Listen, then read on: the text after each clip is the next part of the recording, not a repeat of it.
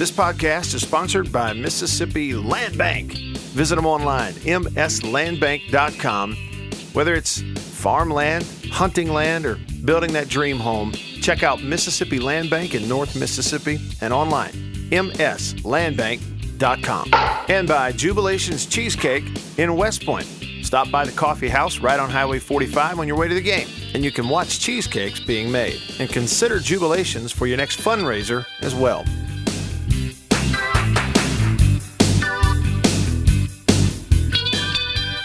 All right, it's that time. Super Regional Weekend. I'm Matt. Brett Hudson. Brett, do you have an umbrella? I'm just asking. I, I, probably should.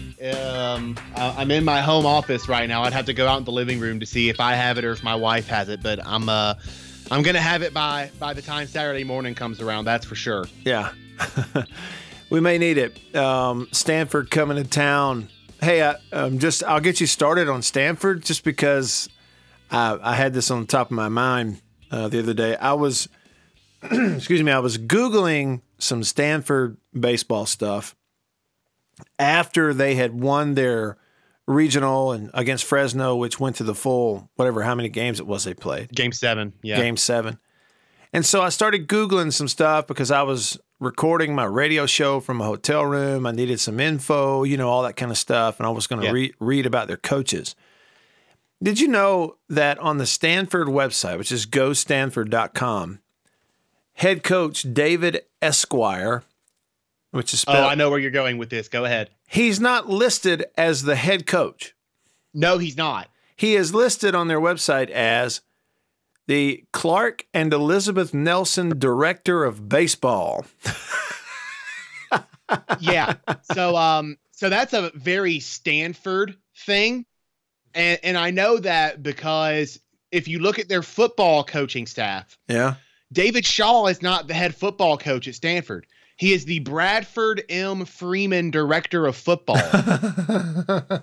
Lance Anderson, the defensive coordinator, is not the defensive coordinator. He is the Willie Shaw director of defense. And both of these are going to be absolutely hilarious. their offensive coordinator and their QB's coach, Tavita Pritchard. He is the, uh, you're going to love this, the Andrew Luck director of offense. and the Kevin M. Hogan quarterbacks coach. Oh, yes. They've also got a Couch family defensive backs coach. Wow. um, I'm I'm gonna look at some of their other big sports and see that if uh, and see if this is the case. Like, let's see if their basketball coach has some sponsor title. Yes, they do. Jerod yeah. Haas is the Ann and Tony Joseph Director of Men's Basketball. Look, man. Uh, the wow. James C. Gaither Associate Head Coach of Men's Basketball. I could probably do this for all of their sports, but I think I think you get the point. Stanford, man, it's it's a weird setup there, isn't it? It is. And Brett, here's the thing about it. Like, how much of an afterthought do you have to be as an assistant coach at Stanford if you don't have a sponsor? Good point. okay, that's one thing. But the other thing about it is like, how much are those people paying to have their names attached to that? Because look at it this way: if if David Esquer gets fired as the baseball coach, every article written from local paper to the USA Today will say baseball coach David Esquer let go at Stanford. It ain't going to say Stanford has fired their Clark and Elizabeth Nelson director of baseball. Like Thank it's you. you know, so what's the point of paying for That's that? That's what I don't get. I don't get it either. I don't I don't understand it. Like no one no one referred what was that name I, I said for David Shaw earlier. Uh, I'm gonna pull it up again because I, I started looking at other sports just to make sure.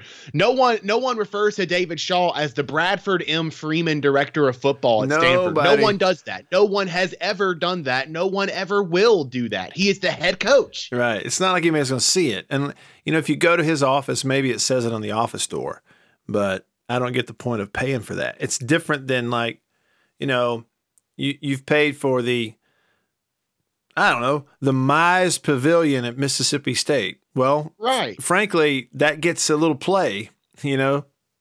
These are just weird to me. I when I saw that I was it was one of those what moments. so, yeah, he's not the baseball coach, director of baseball. But anyway, the Clark and Elizabeth Nelson director of baseball uh, at Stanford, David Esquer, has that team coming to Starkville this weekend, and they're they're a really good baseball team. They are. They are. Yeah. So let's uh let's get into some names that actually matter, shall okay. we? Yep. Uh, Kyle Stowers is a is a really good leadoff man. He was taken 71st overall uh, by the Orioles in, in the draft, and we'll get to the the draft later. He's got 19 doubles, but my my man Will Matthiessen has been raking for Stanford uh, this year. He leads the team with a 322 batting average and ties for the team lead with a 399 on base percentage. He's got 12 doubles. He's one of just three on the team with double digit homers. He's got 12. Andrew Daschbach is hitting 300 and has 19 homers, so watch out for that bat. But and, and this is this is I said Will Matthiessen was my man, my mm. actual man. Those of you that follow me on Twitter know when I was watching that game on Monday. Maverick Handley, what a great baseball name. Maverick Handley he's hot right now. He's got five homers all year, but two of them came in that Monday game that that won the regional. So there's some there's some serious firepower in this lineup. Did you get a chance to watch any of that Monday yeah. game, or were you traveling? No, I did get a chance to watch it that night because it was on so late. It started at it like like nine o'clock or whatever West it was. West Coast baseball, baby. Yeah. Well, let's see. Like, yeah, that's right. West Coast. It was a 10 p.m. start, so Pacific. So that made it what 8 p.m. Central. I think it was nine o'clock here, so seven o'clock local. Okay. And, okay. And Stanford. So seven o'clock there, nine here. That's what it was. That's what it was. It was ten Eastern because I was in the Eastern time zone, so it didn't oh, actually start yeah, until it was, ten it was Eastern. Nine Central, seven local in Palo Alto. Makes sense. So anyway, I did watch it. I was in the hotel room and um, I didn't watch all of it. I couldn't hang in there for, but it was.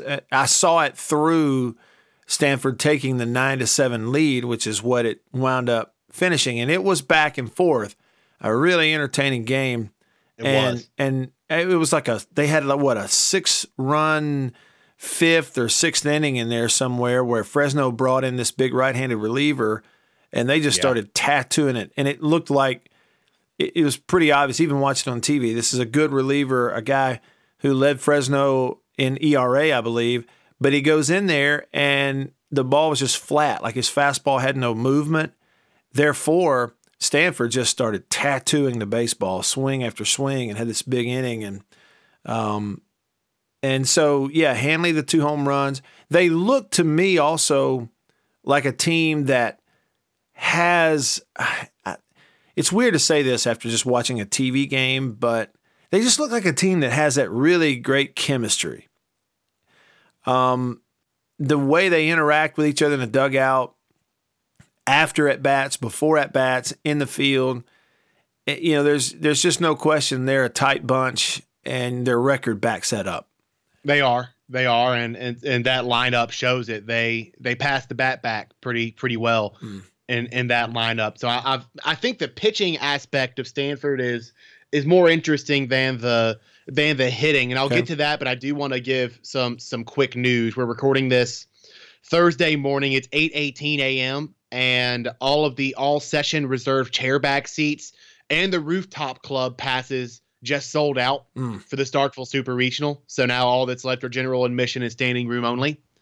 Um, so okay. good luck to good luck to fans trying to get a trying to get a spot in Dudy Noble Field this weekend. Good right. luck with that. Right. Um, now let's get to the pitching. Uh, the rotation of Brendan Beck, Will Matthiessen, yes, the same Will Matthiessen that's leading the team in batting average, and Erik Miller, who was drafted in the fourth round by the Phillies. That's their starting rotation. Brendan Beck, Will Matthiessen, Erik Miller. But there is a complication here. Brendan Beck threw twice mm-hmm. in the regional. Beck took his usual Friday start. He went seven scoreless with three hits allowed against Sacramento State through 101 pitches. But then he took three and a third perfect in relief and threw 36 pitches in the Monday game that won the regional. It's his only relief outing of the season. And that'll be a question for Stanford coach David Esquer when he gets to Starkville and meets with the media on Friday. I imagine this being a Saturday, Sunday, Monday super and one that's likely to be impacted by weather helps give Beck enough time to make a start here in Starkville, even if it's not the Saturday game one start. Hmm. But in some unforeseen circumstance where he doesn't go, Stanford does have a strong fourth starter in Alex Williams. He threw a complete game in the regional. The bullpen is fine. Uh, Jack Little is the closer. He got taken in the fifth round by the Dodgers. 12 saves, two of them in the regional. He pitched uh, four innings, two hits allowed, struck out eight with no walks, and both outings came against Fresno State. So Jack Little had an awesome regional, but it's certainly not as deep a bullpen as Mississippi State's mm. bullpen, which is probably an unfair standard for comparison. But when the task at hand is a three game series in Starkville, there really isn't any other way to do this. Uh, the names to know are Jack Little, Austin Weiermiller, and Carson Rudd. Weiermiller and Rudd, plus that fourth starter uh, Alex Williams if he gets uh, if he gets used in in relief. So the bullpen is they've got their guy in in Jack Little Little, and they've got a couple of guys around him, but it's not as deep as Mississippi State's bullpen is. So if you can avoid these starters going deep into games and force them to go to two or three bullpen arms per game, there is opportunity for for run generation here. Yeah, Little's numbers are really good. He's um, awesome. Yeah, he's been out there. Let's see, twenty four relief appearances, um, and a WHIP of one point oh eight. And so, cool. yeah, you know, you look at 38 innings pitched and 50 strikeouts in those 38 innings, only 11 walks. So, strike thrower, swing and miss is not getting hit. 12 saves for him this year, so he's been their guy. Uh, opponents batting 221 against him. And, you know, again, you know, consider opponents. It's a little bit different. It is. I mean, it's competitive, no doubt. Uh, in the Pac 12, it's competitive. Oregon State, defending national champs, UCLA, that whole deal.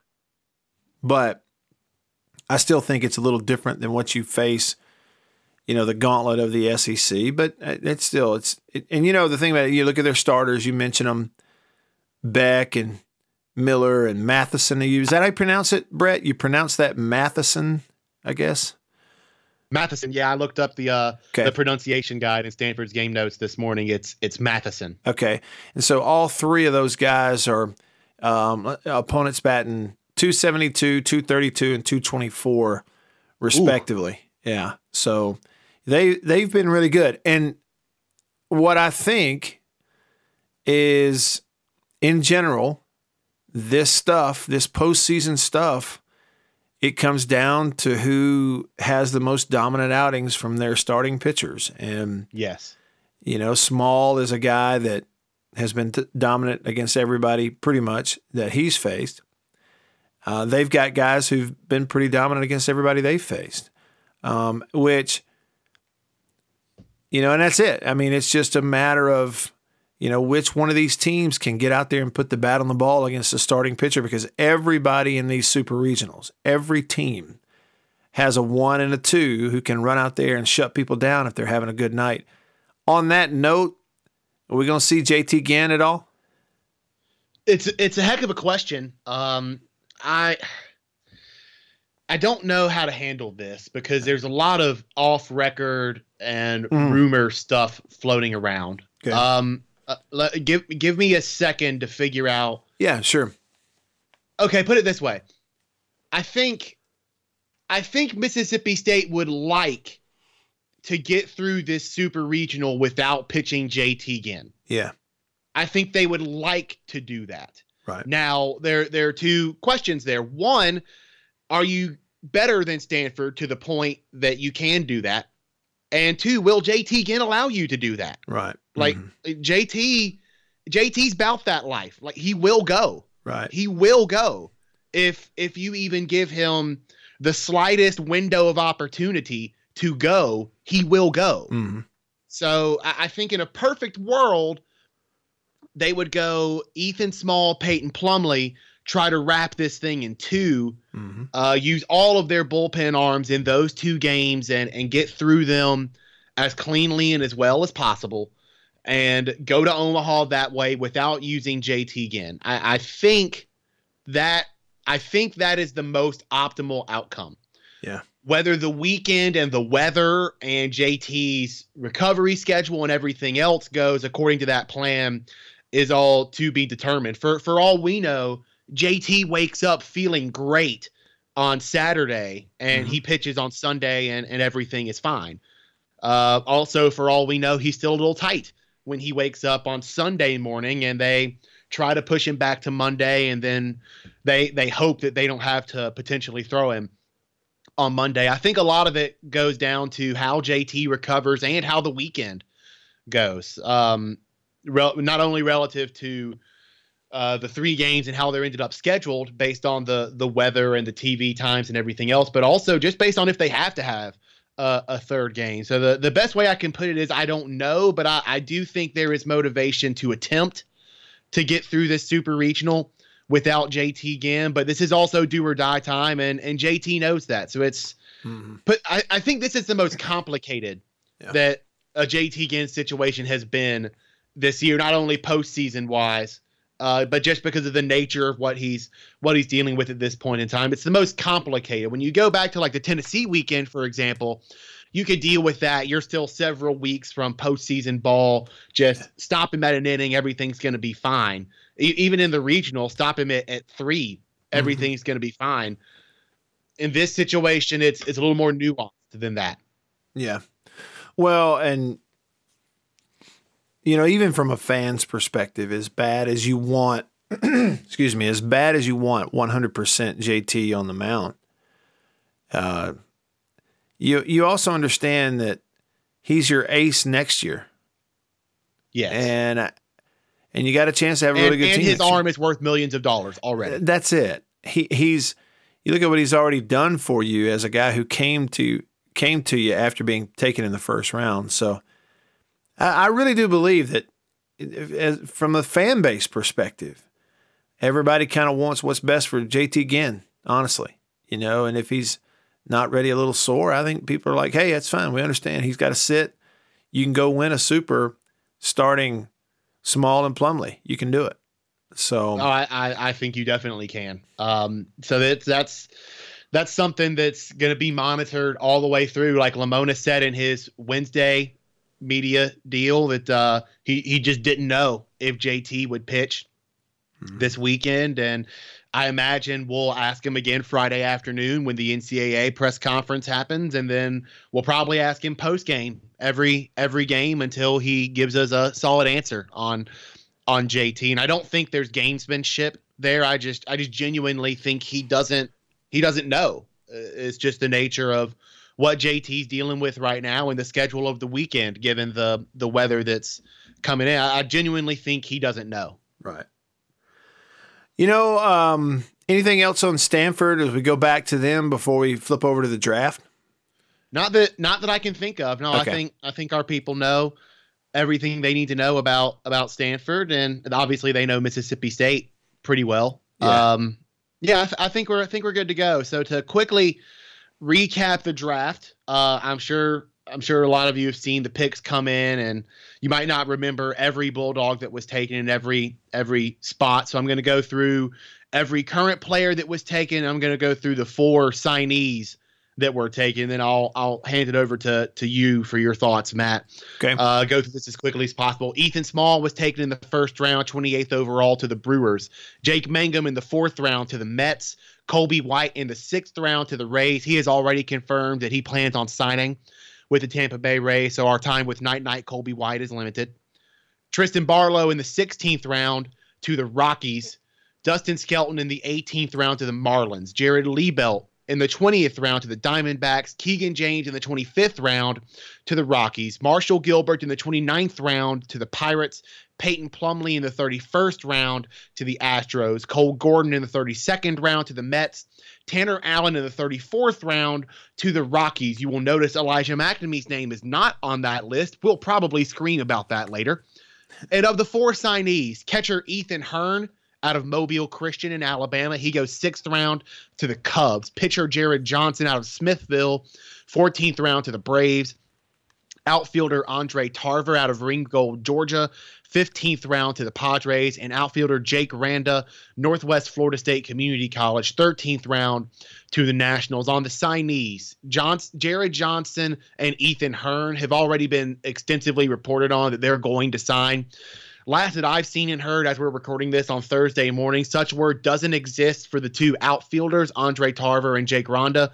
But losing both, which is a possibility, is far from a disaster for this recruiting class. So it's it's possible that you lose all four of the signees that I, I just ran over. You're definitely going to lose two, mm. probably going to lose three, maybe four. But it's it's far from unraveling the the recruiting class like LSU was kind of sweating out during the during the draft. So to prevent myself from going on a 30 minute soliloquy with these draft picks, what do you think, Matt? Yeah, um, one is you look at the signees, um, which that would be any surprises and stuff in there. It looks to me like again, as it stands right now, until everything gets finalized, that there aren't just a whole ton of surprises in there um, for the coaching staff. You know, they kind of know mm-hmm. what what they're doing in that regard. Um, the other thing that stands out to me is just the the sheer number of drafted players off this team. What Tied is it? Program record. Yeah, is eleven? Is that what it is? Eleven. And I mean that's pretty. That's significant. You're talking about that many guys off your team. It it tells you a little bit about yeah, talent, but also development and all that kind of stuff. Because there are a lot of places that had higher ranked recruiting classes and and preseason had more prospects, but here they are getting drafted at state. Yeah. Um, so it's a pretty significant deal. And the other thing is, as a Braves fan up there in the National League East, am I going to have to like someday root against Jake Mangum and Cole Gordon, or am I going to root for them regardless of? See, I'm going to have to deal with all that if they both yeah, if they both get up there. I mean, how about Small going from low round draft pick to first rounder? Mangum going from 30th something comes back for a senior year goes in the fourth round. They're they're big jumps. Um, I think I think signability uh plays into that more than most other uh, environmental factors or influences is the word I was I was looking for. I think yeah. signability plays into that. Uh, but those those late draft picks, those are the ones you you take where an MLB franchise they they take those guys and say we're probably not going to get you, but let's let's keep you to the side just in case we have a big deal come through or we draft a whole bunch of college seniors and we lowball all of them to the point that we have a lot of money left over and we can throw it all at you if mm-hmm. if we want to. I think that was more of the deal with their uh with Ethan Small and Jake Mangum being drafted and uh, Mangum was in like the 31st and Small was in like the 26th or something like that. I, I think that had more to do with their previous draft uh, status than uh, talent or year over year or anything anything else. So now that now that those uh, factors aren't aren't present, they got drafted where their where their true talent level mm-hmm. suggests, and it's it's big for for both of those guys. Um, I am interested in both Colby, not Colby White, and both Trysten Barlow and Dustin Skelton mm-hmm. uh, in that regard, because uh, Barlow is a redshirt junior and Dustin Skelton is a junior. Um, so they fall into that range where Barlow with the Rockies and Skelton with the Marlins. Maybe a couple of things fall through for them earlier in the draft. They have a whole bunch of money in their pocket and they throw it at those guys and and tempt them to to get out of school and start their their professional careers. Those are two that I'm I'm watching. Uh, but for the most part, those are those are the only ones. I mean, Keegan James is a redshirt junior. Yeah. Uh, he was drafted 25th round by the Rockies. You could have the same same fear there as you could with uh, Tanner Allen in the 34th round by by the Rockies. Um, mm-hmm. But those are those are kind of I guess things to maybe passively monitor going forward. I don't anticipate any issues, particularly with Allen, uh, which is the biggest one out of out of that group, right? Mm-hmm. Uh, given what his bat is.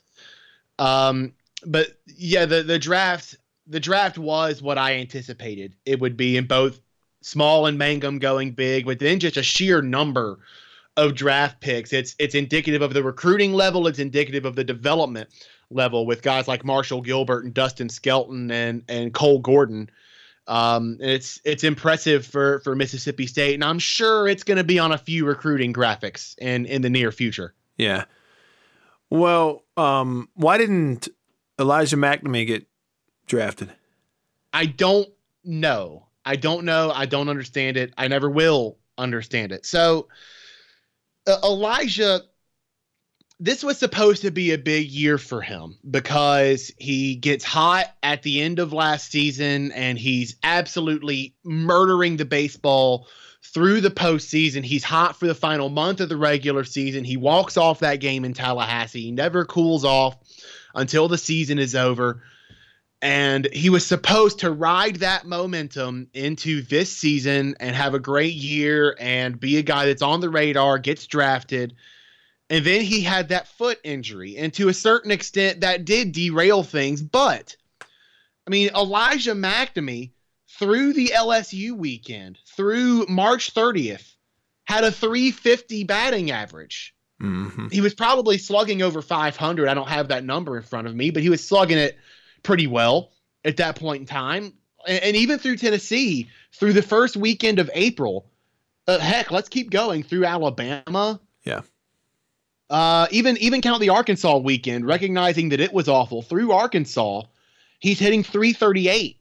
Like when healthy, he's hit the crap out of the baseball this year, mm-hmm. and and he dealt with that foot thing for all of April and all of May, and then took two weeks off and had surgery to to get it right, and and then he comes up with a big hit as big hit Mac is one to do in that Central Michigan game of the regional. It, he has proven time and again that when he's healthy, he hits.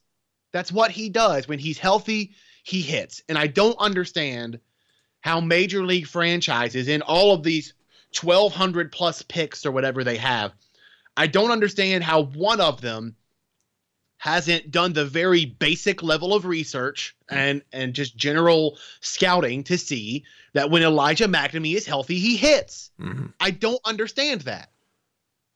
Yeah.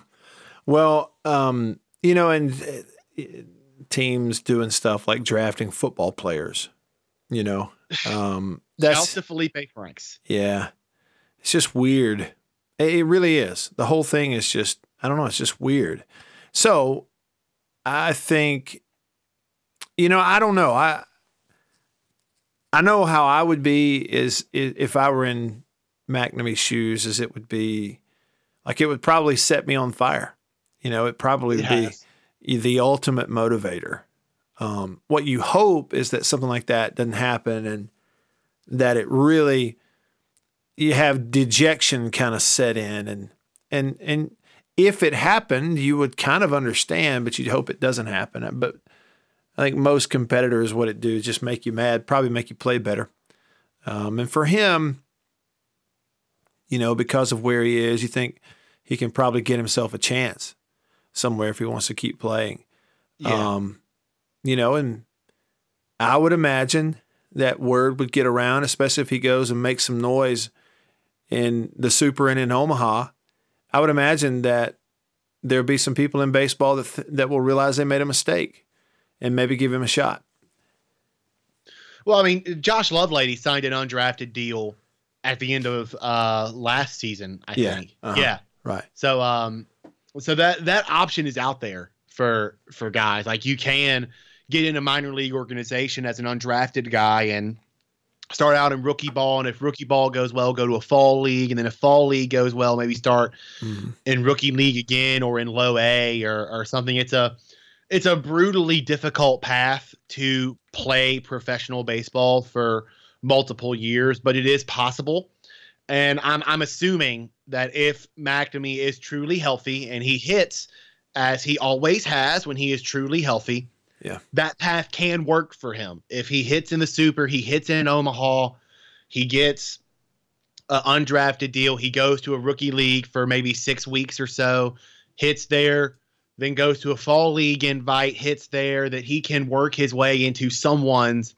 organizational depth and and see where his career progresses from there. So uh, professional baseball isn't out of the question for Elijah MacNamee, even though he wasn't drafted. It's just a lot more difficult than it should be. Yeah. For for a player of his caliber, and it it's it's frustrating that and you know like the Felipe Franks pick is is getting a lot of pub and and it, it, as it should when when Felipe Franks gets drafted, but Elijah MacNamee doesn't. And, and for the most part, like I'm cool with having fun and screwing around with some of those draft picks in the 30s and 40s. Because if we're being honest, most of the draft picks there aren't of of serious consequence. Yeah. Um, like like I mentioned earlier with Tanner Allen and some of those other guys, a lot of those draft picks are contingency plans. If if we're being realistic, a lot of those draft picks in the maybe 35th round and beyond are contingency plans, and you can just kind of do a favor and, and have some fun with it. I'm fine with that. But in rare situations like this, where it's at the expense of a actual legitimate baseball player, it's unacceptable. It's ridiculous. That shouldn't happen. Yeah. No, I agree with you. So maybe he'll get a, a chance somewhere. You know, we'll have to kind of wait and and see. So um, there's your draft. Like you said, not a not a ton of surprises. Um, we're going to take a break right here for sponsors, our folks at Mississippi Land Bank and at Jubilations. Hear from them, and we'll be right back. Every farmer understands their farm can't thrive without some good partners like sun, soil, and rain. And farmers in North Mississippi also rely on another important partner, Mississippi Land Bank, because land and farm financing are Mississippi Land Bank's primary focus. We've grown alongside these farmers' crops for more than 100 years. We understand what a farmer needs, and we know the lay of the land in North Mississippi, and that's where I stand. All right, Brett, what do we have next? I think it's time to to revisit our predictions. Let's do for, it. uh, for those that that remember, we got a Twitter question that asked us to make some predictions on the regionals and our Omaha Eight. Uh, if you're down for it, Matt, would you like to make more super regional predictions now that we actually know the matchup? Well, sure, I'm down for it. It's just, you know, I got to think about the listeners first. And if if my picks or ours were horrible in the regional, I'm not sure why they would want us to pick the super, but we'll do it. For well, fun. I have good news for you. I have good news you. we They're do? not bad. They're not bad. So let's uh let's relive those uh those regional predictions. So let's let's go ahead and give both of us our credit where it's due. We both had UCLA, Vandy, Arkansas, Mississippi State, ECU, Texas Tech, Stanford, and Ole Miss winning their respective regionals, and all of that happened. So there's there's the eight that we agreed on and we both got right okay. there were a few that we agreed on and we both got wrong. Uh, in Athens, you had FAU, I had Georgia. We both missed. It was Florida State. In Louisville, we both had Indiana. We both missed. In Baton Rouge, I had Southern Miss. You had Arizona State. The hosting Tigers got out of there. In Morgantown, we were both wrong. You had Texas A&M. I took West Virginia. It was Duke that got out of there. And in Corvallis, we both missed. Oregon State went two and out. Michigan got out of there. So through that, we are both eight and five. hmm It's time to break this tie. In Okay. Atlanta, you had Auburn and nailed it. I had Georgia Tech. In Oklahoma City, I had Oklahoma State and got it. You had Nebraska. So Mhm. it all comes down to Chapel Hill, oh. where you took a flyer on Tennessee and almost connected, but I took North Carolina. The Tar Heels advance. Your final. I went 10 and 6. You went 9 and 7. Do you feel better about our predictions now? Yeah, I feel pretty good about it. Um, I, I, let's see. Here's, I guess, the one that I should feel the worst about is FAU, because they finished third in that regional. Basically, um, you know, I don't feel too bad about LSU or Louisville, Duke. Duke, a big surprise. I, I didn't honestly. yeah, Duke really got me, man. I didn't see that one coming. Me neither. Nor Michigan. You know, regardless of any other team in Corvallis, you just don't see Oregon State going two in barbecue, but they did. So uh, yeah, not bad. Congrats to you on the the win. Now let's do super regionals.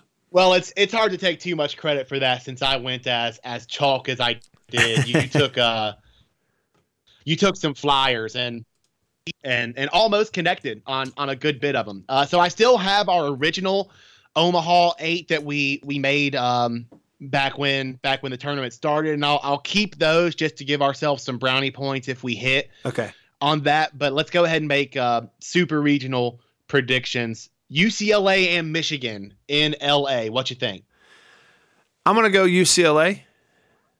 Yeah, I'm gonna go with Yeah, the uh, pretty, number one team pretty at home. easy. I am as well. I'm, Okay. I'm assuming we're both going to agree on Nashville, Vandy, and Duke. Uh, yeah, I'm going Vandy. That's what I figured. These these next two get pretty pretty interesting. In Lubbock, Texas Tech and Oklahoma State.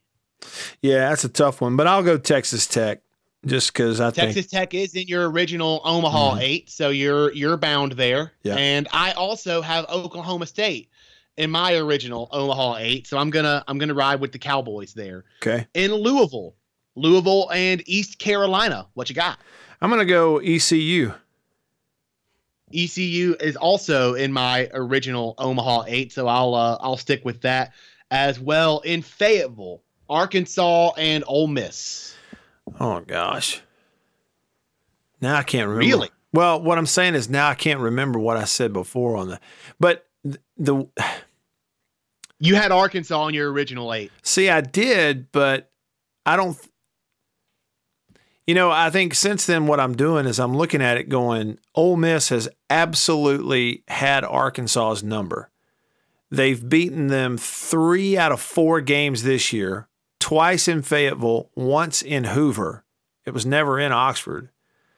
And um, that whole that little stat of get this, Brett, one team has won a series in Fayetteville over the last three years.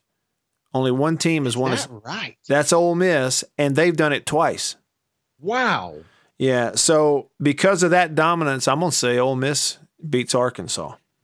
You you are not alone. My my man Tom Ebel at WCBI is is all about Ole Miss winning this regional. He's got a he's got a sneaking feeling there. Uh-huh. I'm I'm still gonna ride with Arkansas because Okay. they're they're in my original eight, and, and frankly, I think they're the better team. Okay. Um, but. Uh, I, I I'm I, I understand it more. Put it put it that way. Uh, I'm assuming we both have state winning the Starkville Super Regional. Yeah, I do, and I I really am not picking that as a uh, as just a homer pick. Just it's you know I look at the two teams, stayed at home. If something screwy with the weather happens and rains the whole thing out, the committee's going to send state anyway, being the Yep. higher seed. But if you know if they do play it, I I think state's got more pitching. I think they're better offensively. I just think state should win this thing. Yeah, so uh, uh, I've had a lot of people ask about that. Uh, the the protocol there is well, we've got two more super regionals to pick. We'll we'll do that very quickly. But the protocol there is if if there are no games played, the higher seed goes to Omaha. That's Mississippi State. If there's one game played, the winner of that one game goes to Omaha. If there are two games played and you need a game three, then the higher seed goes to Omaha. That would be Mississippi State. So put it this way either win the super regional the way it's supposed to be won by winning two of three, or state just wins game one. Yeah. And if weather impacts it, they're going no matter what. Mhm. So win game one. Yeah. And if you can't win the super regional the way it's supposed to be won, if you win game one, you're you're guaranteed of, of going to Omaha if if weather really interrupts this thing. So uh, good on you, state fans, for being in that situation. Uh, final two super regionals to predict in Baton Rouge, LSU and Florida State. Yeah. This is a tough one because Florida State was so dominant. They um, were. in, in Athens, and uh, maybe there's just a little bit of magic going on with their coaches last year. And I just I, LSU sitting there at 40 wins and 24 losses, I, I, but I just am not convinced that they have the pitching that is required to do the Omaha thing this year. I felt that way all year, so I got to stick with it, and I'll go Florida State. I, I am too. This is this is one where I'm I'm picking with my heart more than my brain. Um, Yeah, I really want 11 in Omaha to to end his career. I, I just really, I really want 11 in Omaha. If if nothing else, for my man Teddy Cahill at, at Baseball America, who uh who picked Florida State to win the national championship this year. So I'd uh at least get him to Omaha, and I and I feel like that'd be that'd be good for Teddy. So Yeah. uh, I'm picking with my heart more than my brain here, but I'm doing the exact opposite in Chapel Hill with North Carolina and, and Auburn. I'm going to be rooting for Auburn for Rod Bramblett purposes. Yeah. Um, would, would love nothing more than for this team to honor his memory by going to Omaha Uh, but I, I just think UNC is is going to win this this super regional. So I'm, I'm rooting for Auburn, but I, I think UNC is going to win it. What are you thinking in Chapel Hill? I think it'll be Auburn. Yeah, I think this will be Butch Thompson's um, kind of shining weekend. I think he'll pull all the, you know, he'll pull it all together. They have a little magic going at Auburn uh, right now, and I know that you know the the whole regional at Georgia Tech thing. The the truth about it is that was a reach by the committee anyway. Okay, they they overplaced Georgia Tech, I believe. I don't know what the purpose was, but they they did it, and then it, it kind of bore itself out that way. But still, I'm going to go with Auburn up there. That would be that would be a heck of a story. It'd be Auburn's first Omaha appearance since 1997.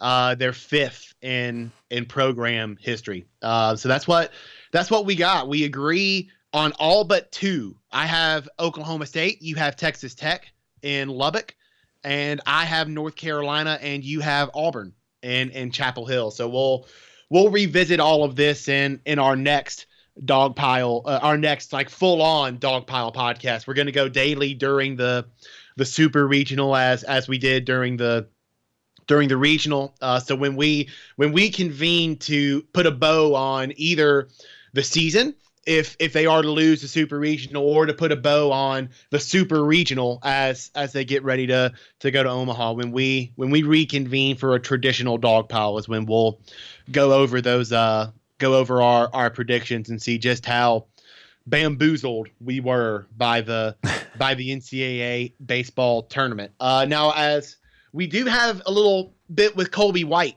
coming up. Um got a big media deal that was I, I've totally lost track of days. That was Wednesday. We got a bunch of players and Coach Lemonis on on Wednesday, and got a few minutes with of Colby White. He he talked for like six or seven minutes, but I chopped up a, a few minutes to get the highlights. Um, and, and that's what we've got to to end the show. You'll hear from from Night Night Colby White, and of course I asked about the whole Night Night Colby White deal. Uh, but do you do you have anything else to hit on before we hear from that dude who's throwing gas and is about to throw gas for the Tampa Bay Rays. Well, all I'll say is that uh, Colby White, who you're about to hear from, it, one of 11 players drafted for Mississippi State, which is the third most of any team program in the country.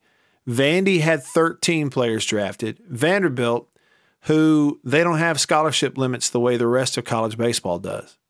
They have a tremendous advantage in that way. UCLA, number two in college baseball with 12 players drafted, and Mississippi State, number three in all of college baseball with 11 players drafted. And oh, by the way, right behind them, UC Santa Barbara and Indiana each had 10 drafted. And then the next most, North Carolina, TCU, and Stanford tied with nine draft picks each. So you're Indiana, Indiana, you say? Indiana, yes. So that's an interesting development, isn't it? Isn't it? Um, you know, listen. Funny how that works out. If you don't think Chris Lemonis can recruit, Indiana had the fourth most baseball players drafted of anybody in the country. Indiana, okay, and 11 drafted this year at Mississippi State, third most. Colby White, part of that. I just thought, I, and and the other number, this is coming from Aaron Fitt on Twitter. 56% of all players drafted were Division One college baseball players. Um, so statistically, mathematically, your chances of being drafted are better if you go play Division One college baseball. Period. Over JUCO or going straight from from high school plus D2 or D3. Yeah, the the numbers the numbers bear it out and I think I think pro organizations are starting to come around to that a little bit, especially yeah. at the top end of Division 1 baseball. I think they're starting to to make peace with the fact that there are a lot of colleges out there that can develop 18, 19 and 20 year olds better than they can. Um, particularly hitters. Mm-hmm. Uh, you you never know with with pitchers and injuries and arm care and all that stuff. You really got to take it on a case by case basis, not only with the player but with the school and how they treat that that arm. But with with hitters, if you get a a top level uh, program and a top talent, top level talent kind of guy, Uh, the the D1 route is is incredibly enticing. I think the the poster boy for that is Alex Bregman. Yeah, no, I, I agree. Hey, and you know what? Here's another note, uh, real quick. You mentioned Bregman. I couldn't help but think about him while Jake Mangum was going through his uh, slump, which he's now out of. But I remember Breg's, Bregman's last year at LSU. It was not the end of the year, it was the beginning of the year. But at the beginning of the year, he went for a solid month and a half and could not find a base hit to save his life. Yeah. Um, and he's the best player in the country. you know, he's a World Series champion now and that kind of stuff happens. I couldn't help but think about that. Anyway, uh, there was just a few nuggets for you on that, and now uh, we can Brett throw it over to your talk with uh, Colby White. Night night, Colby White, sir. Sorry, night night. All right, here's Colby. Very beginning, I was kind of uh, overwhelmed a little bit, large capacity, just intense games, and then I started settling in uh, throughout the year, and I actually been able to calm down on the mound and pitch and have fun and uh, learn tremendous amount just from the year of just being here, and uh, it's been awesome. The, the pitch with Cole and Liebelt and Barlow and all those guys, Brandon Smith. It's just, it's and especially Ethan being around him, and it's been it's been awesome. How different is this level compared to what you saw in junior college? Uh, well, hitters are a whole lot smarter. Uh, so, like in junior college, you can throw the same pitch in the same spot. I, I mean, here you, you can't do that. In junior college, you could so uh, stuff like that, you gotta, you always gotta throw in to guys, not to just sit away. Just simple stuff like that, but you just can't make mistakes. Basically, I guess everybody knows that. How how long does an adjustment process like that take?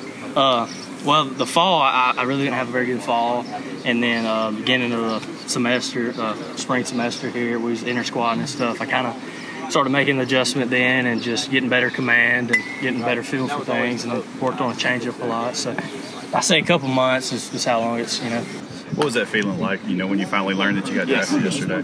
Uh, just unbelievable. Uh, I was actually sitting in the training room and uh, didn't have my phone on me. And Spencer said, "Colby, you just got drafted." And I said, I thought he was joking. And then he showed me his phone. I was like, I just got drafted. And then my advisor calls me, and then uh, then the Rays called me. It was just it was unbelievable. I, I was in shock for about 15 minutes, and then cried for about five or ten. So. well, yeah, when you made the call to your parents and stuff, what, what did they say? They were just, my mom was crying, uh, my dad was happy. It, it, was just, it was awesome, awesome day. How much do you think playing at Mississippi State helped you get drafted where you were, uh, just you know, as highly as you were? Uh, it, it I mean, fully. Uh, when you look at who we're playing against and who we're playing with, there's guys up here watching Ethan and Jake and all of them. I think that had a big big piece in that, but also going against the best hitters in college baseball. Uh, and, and, development part of it, I feel like I'm a way better uh, strike thrower, and uh, I actually have a better feel for the secondary pitch since I've been here, and that's helped me tremendously.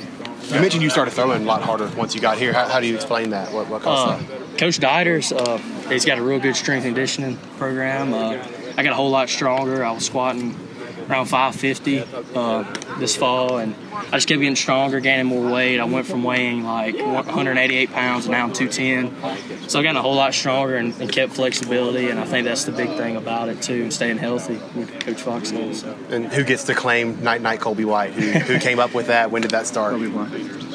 Uh, so uh, we were in the bullpen, uh, we were in the dugout, and people were just talking. And then I, I, come in the game to pitch, and I walk off, and I hear Riley I think it was Riley and Spencer uh, went to saying that. I, I really don't. I know. I remember hearing Riley. Riley I missed out. What? Night night, Colby White.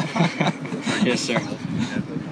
How long ago was that? Was that in like February, March? Uh, it was. It was pretty good ways back. I'd say. Uh, I'd say probably late March. Okay. Something like that. All right. I hope you enjoyed that. Brett's conversation with Colby White. Great job as always, Brett. And uh, man, I'm looking forward to the weekend.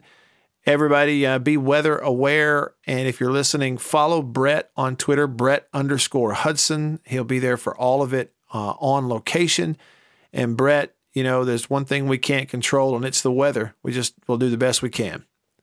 Yeah, I didn't even I didn't even bother giving the the dates and times for for these super regional games because there's just no way no. that all three of them start and finish when when they should. Uh, but you're, you're right. The best way to get all the content is to follow me on Twitter at Brett underscore Hudson. Throw us a subscribe here on Dogpile while you're listening. We're going to go daily during the uh, during the Super Regional that starts on Friday when both teams have open practices and press conferences at Dudy Noble Field.